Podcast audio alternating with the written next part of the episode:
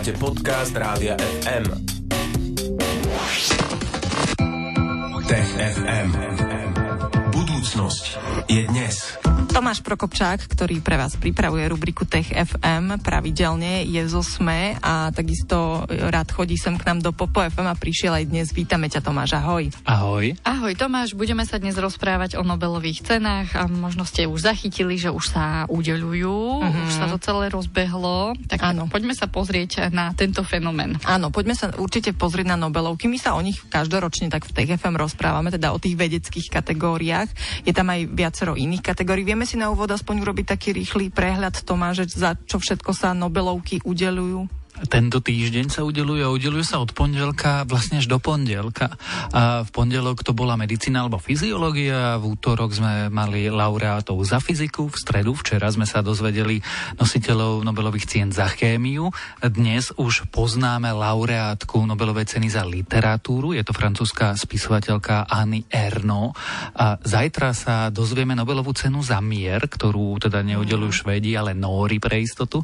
No a v pondelok taká neoficiálna špeciálna Nobelovka za ekonómiu, ktorú udeluje švedská rížská banka, tak ona nie je z tých pôvodných, nie je z tej závete Alfreda Nobela, ale už sa tuším od konca 60. rokov tak či tak e, udeluje. Uh-huh. No dobre, tak tie vedecké kategórie už sú známe a tie nás tu v TFM zaujímajú úplne najviac.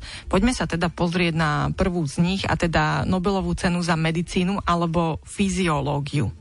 Tak bolo to vlastne dokonca prekvapenie, pretože sa očakáva, že keď udeluješ za medicínu alebo fyziológiu Nobelovú cenu, tak dostaneš ju za medicínu alebo fyziológiu.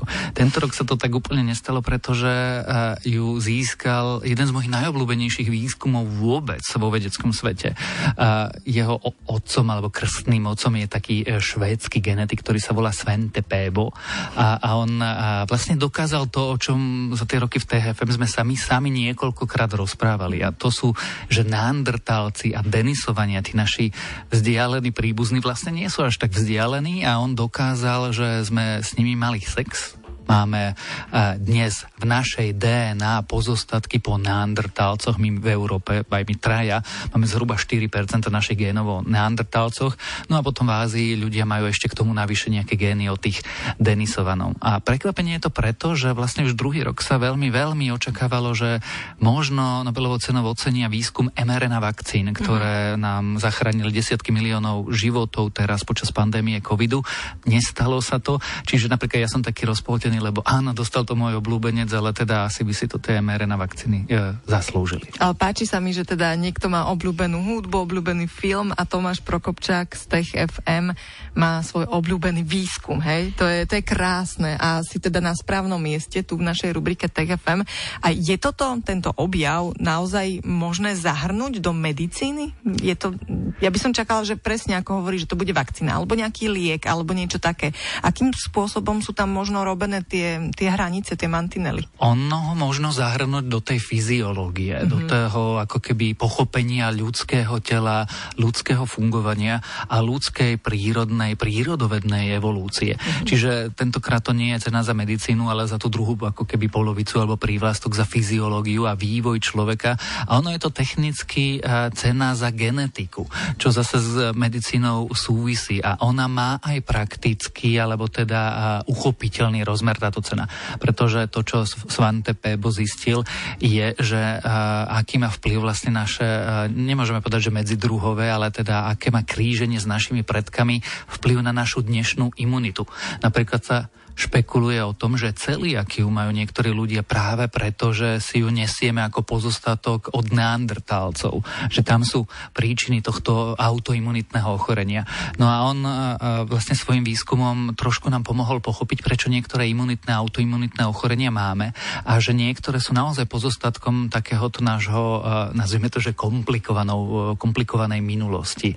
Takže v takom zmysle to asi s medicínou súvisí, ale, ale skôr je to niečo, čo pre prepisovalo, keď to takto vzletne povieme, učebnice dejín nášho druhu. Uh-huh. A majú tieto poznatky, na ktoré spomínaný vedec prišiel, ešte mm, nejaké konkrét, majú nejaké konkrétne príklady, ktoré by si mohol spomenúť, že ako sa to odráža napríklad v našich životoch? V našich životoch sa to odráža teda v našich, ako keby v našich troch tak, že môžeme sa zhruba raz za tri mesiace rozprávať o neandertálcoch a znovu si povedať, že všetko je inak. To, čo sme sa o nich učili, neplatí. Mm, môžeme sa inak aj častejšie, ak máte chuť. Tomáš, ty určite by si sa aj častejšie rozprával o tých Ja určite áno. No, ale ale e, prakticky to má asi uh, také, že, že jednak uh, rozumieme lepšie tomu, kým sme naozaj. Uh-huh. Rozumieme lepšie tomu, ako vznikli moderní ľudia. A že nie je asi úplne pravda, že vlastne tých neandertalcov ako cudzí, primitívnejší druh naši prapredkovia vyhľadili. No nevyhľadili, lebo my sme potomkami. Takže svojím spôsobom existujú stále v nás tí neandertalci alebo denisovania. To je tá časť toho základného výskumu, toho poznania. No a potom je tá praktická časť, že my naozaj neúplne rozumieme, prečo niektoré ochorenia máme, ako, ako sme k ním prišli a aký majú evolučný zmysel. Teda, lebo rozumieme, že fungujú na základe zapínania alebo vypínania génov, na základe nejakých mutácií, potom reaguje nejaký imunitný systém, ale tá detektívka historická je, že no ale prečo máme tieto ochorenia, prečo máme reumu, prečo máme celiakiu, prečo máme iné choroby, na čo to bolo dobre a prečo sme sa ich eh, počas nášho vývoja nezbavili. Tí jedinci, ktorí boli chorobní, ktorí boli proste stále chorí, tak jednoducho prírodzeným výberom za tie roky mala to príroda nejako zariadiť, aby tí starí, tí, tí zdraví ľudia akoby fungovali ďalej v časoch, keď neexistovali lieky samozrejme. No a vďaka takýmto výskumom presne ako urobil Svente Pábo, ktorý pre, preskúmal, preskenoval génom neandertálcov, denisovanov, porovnal to s modernými ľuďmi, my vieme sa pozrieť, že aha, tak eh, títo ľudia tým trpeli, tieto populácie tým netrpeli a my tým pádom nielen, že lepšie rozumieme, ako sme k tým ochoreniam prišli, ale na základe toho vieme hľadať lieky. Uh-huh. No to je dôležité. Tomáš, neviem, ako sleduješ aj možno nejaké také že reakcie, že čo hovoria iní Tomášovi Prokopčakovia, Tomášovia Prokopčakovia z iných krajín, novinári, alebo teda ľudia, celá tá vedecká obec, že ako reaguje, že či sú spokojní s tým výťazom, alebo sú tam presne ohlasy, že prečo to nezískal niekto, kto nejakým spôsobom súvisí možno s pandémiou. Aké sú reakcie, vieš? Reakcie sú najmä prekvapené, pretože uh-huh. samozrejme jeden z favoritov, alebo teda jedný z favoritov boli tí uh, vedci, ktorí vytvorili technológiu za mRNA vakcínami a tých vedcov je samozrejme veľa, čiže možno je ťažké vybrať iba troch,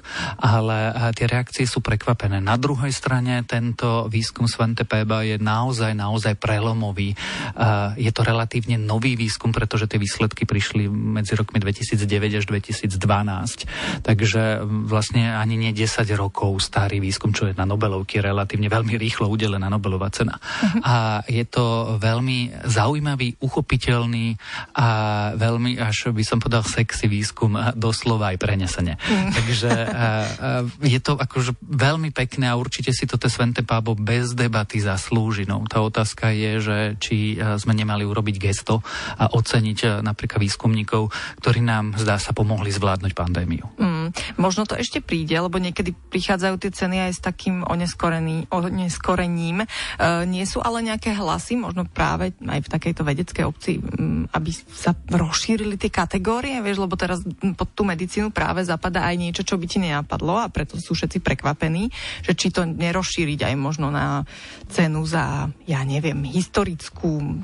genetickú inú medicínu alebo i nejaký iný výskum. Takéto niečo ešte neprišli, takéto ohlasy? Také hlasy sa objavujú úplne pravidelne, ale my vlastne, e, som si takmer istý, že sa to nikdy nerozšíri takýmto oficiálnym spôsobom, pretože ono sa vychádza zo závete z poslednej vôle Alfreda Nebela.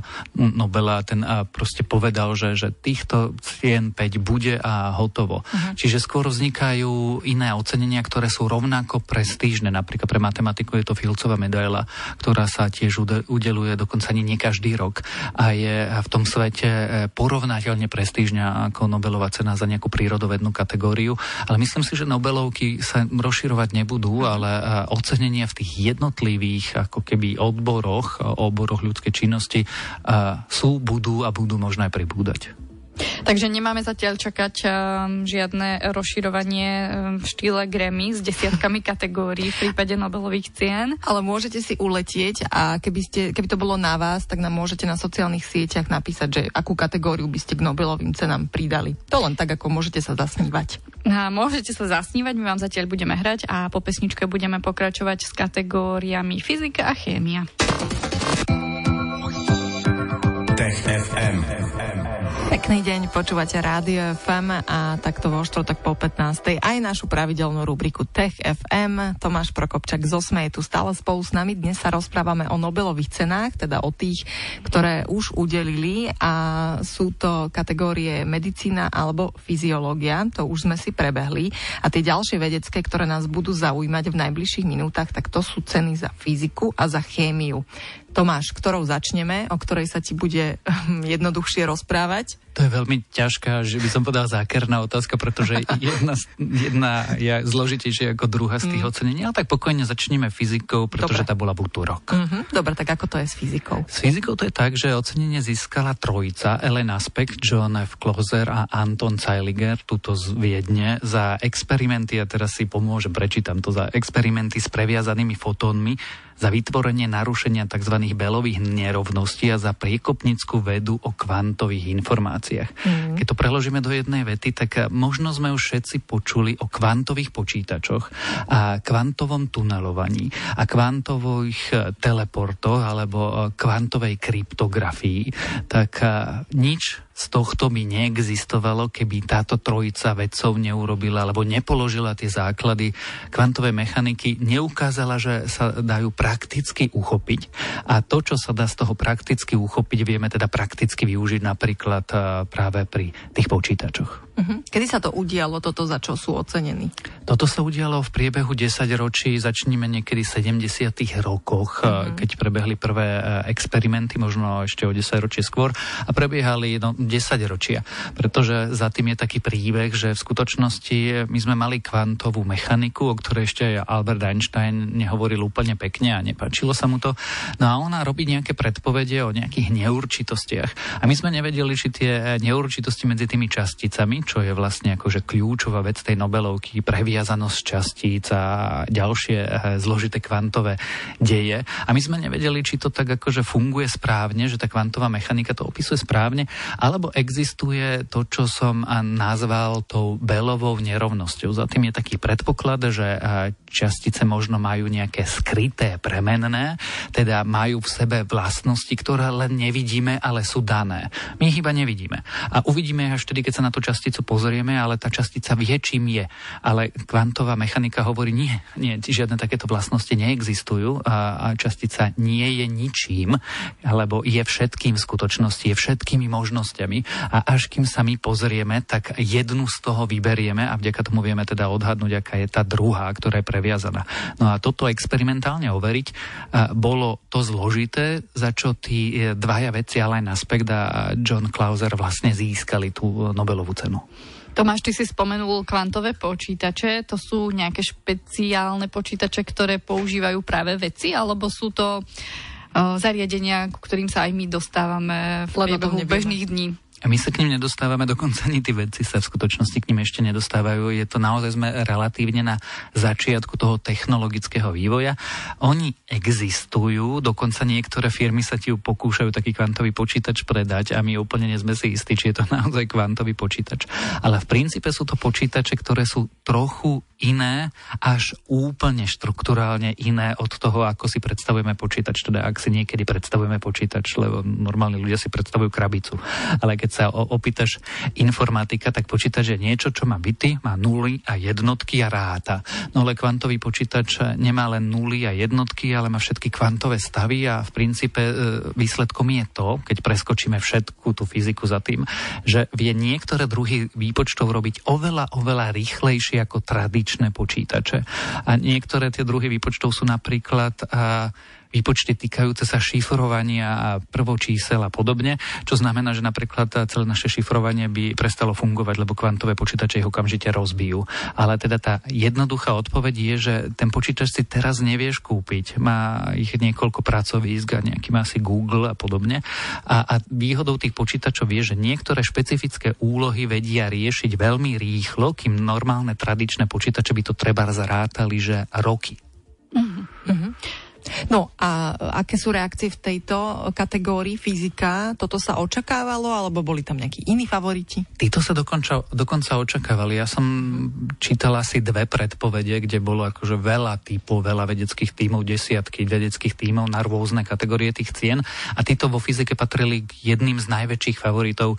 Čiže eh, Nobelová cena za fyziku tento rok prakticky nebola prekvapením, pretože keď posledné roky boli za veľký svet, za vesmírne objavy, za gravitačné gravitačné vlny, za Higgsov bozon, tak teraz sme sa špeciálne z toho makrovesmíru, z tých čiernych dier vrátili naspäť do mikrovesmíru, do toho kvantového sveta a, a očakávalo sa to. Mhm. Tak sa presuňme do vesmíru e, chémie. Chémia je tento rok eh, veľmi zložitá. Eh, predtým sme sa pri medicíne rozprávali, že jedno z očakávaní boli, že možno mRNA vakcíny a ešte sa hovorilo, že možno za chémiu budú mRNA vakcíny, lebo sa na to pozrú z tej chemickej stránky, že čo museli tí výskumníci vykonať v rámci reakcií, aby vedeli vytvoriť metódu. Metódu vlastne ocenili aj tento rok. A aj tento rok je tá cena extrémne užitočná, pretože sa rozprávame o základnom výskume, o tzv. klik chémii a bioortogonálnej chémii, čo znie strašne, ale v princípe e, je to spôsob, ako e, jednak vytvárať relatívne jednoducho lieky, mm-hmm. napríklad na rakovinu a v tom druhom prípade spôsob, ako si pomáhať pri skúmaní buniek tak, že napríklad vieš k ním pripnúť e, nejaké žiarivé proteíny, ktoré sa ti rozsvietia pod ultrafialovým svetlom.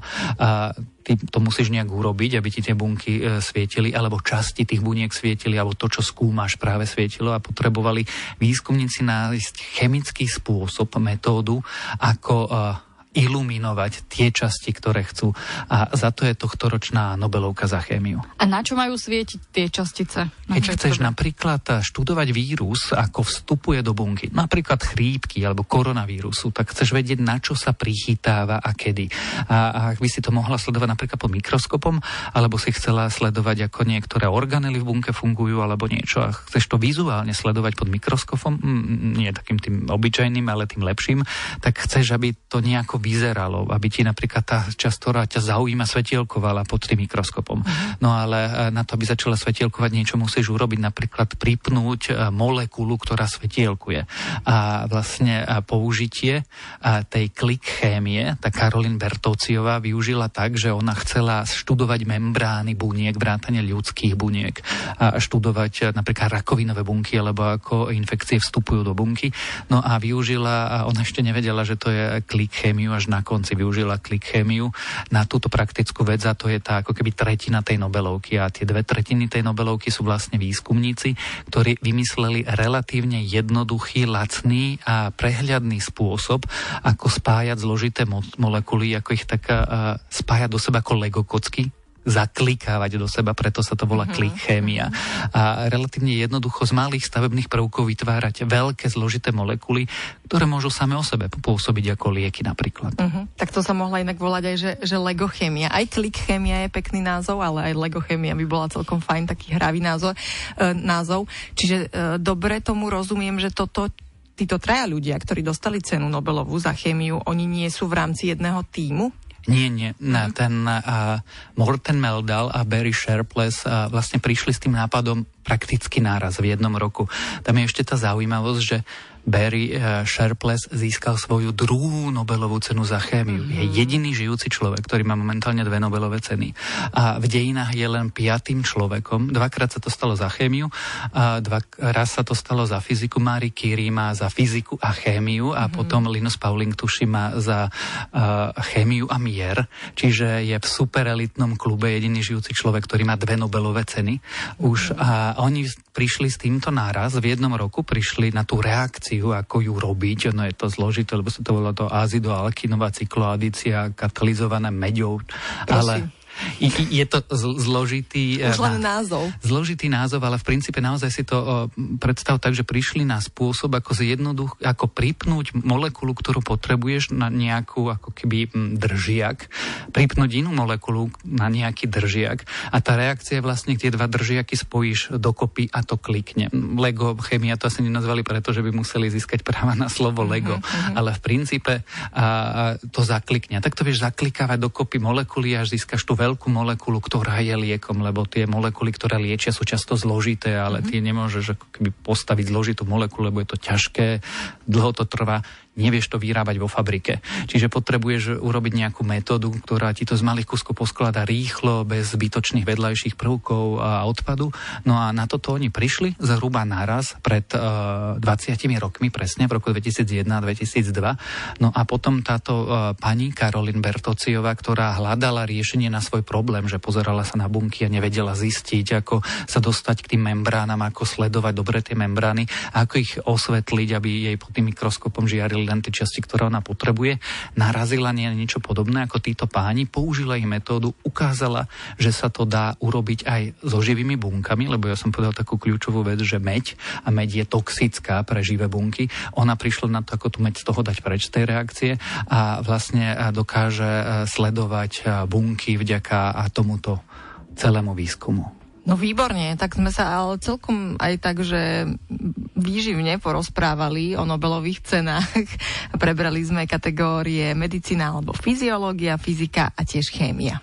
No tak sme opäť o niečo múdrejšie a ešte sme sa dozvedeli aj o takých zaujímavostiach z, zo sveta Nobelových cien. Tomáš Prokopčák zo sme tu bol dnes a rozprávali sme sa o tých aktuálnych, ktoré sa stále udeľujú. Tomáš, ďakujeme ti za to, že si sa zastavil. Tak FM vám prinesieme aj o týždeň vo štvrtok po 15. Tomáš, ahoj, maj sa pekne. Ahoj. Tech FM. Budúcnosť je dnes. Stream, živé vysielanie a playlisty nájdete na www.radiofm.sk.